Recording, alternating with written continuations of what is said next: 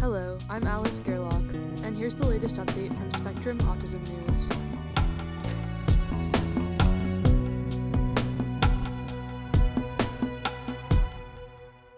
Unwritten Rules of Tenure by Angie Voyles Askham.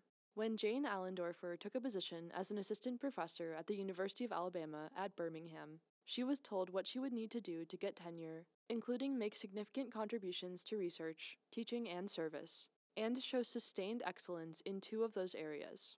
Allendorfer threw her efforts into research, collaborating with a wide net of scientists, and she focused on service, eventually working her way up to become the associate director of the university's neuroimaging facility and of its Neuroscience Roadmap Scholars Program, which supports neuroscience graduate students from underrepresented backgrounds.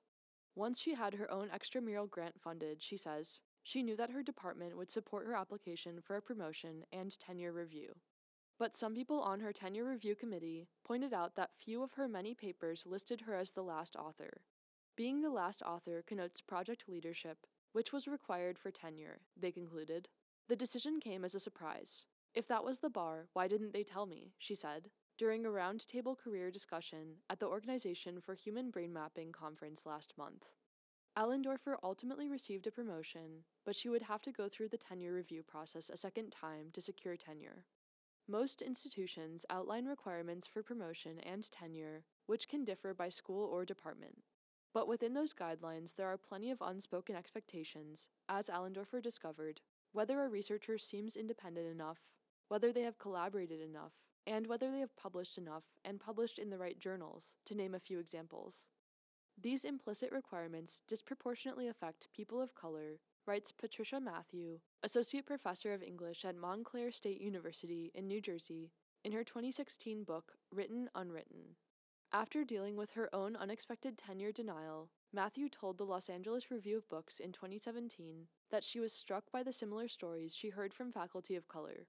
Regardless of their institutional affiliation and what they had accomplished, they were left feeling as if they were facing arbitrary standards that were not applied to their white counterparts, and that the review process was unnecessarily opaque.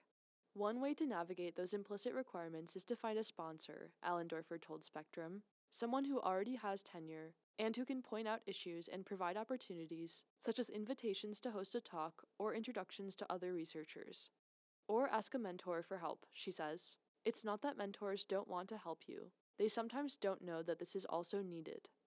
Ultimately, institutional changes are necessary, Matthew said in her interview. Making tenure requirements more transparent and encouraging more dialogue ahead of tenure review can help reduce the effects of bias in the system, she said.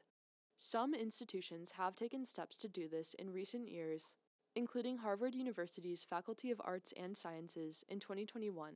Still, Allendorfer told Spectrum, a final factor to consider is whether the process is worth it. At some institutions, academics can receive a promotion by focusing on only one of those areas of excellence rather than the two required for tenure. That could mean a pay bump earlier in their career, she says. There's pros and cons to starting on the tenure track.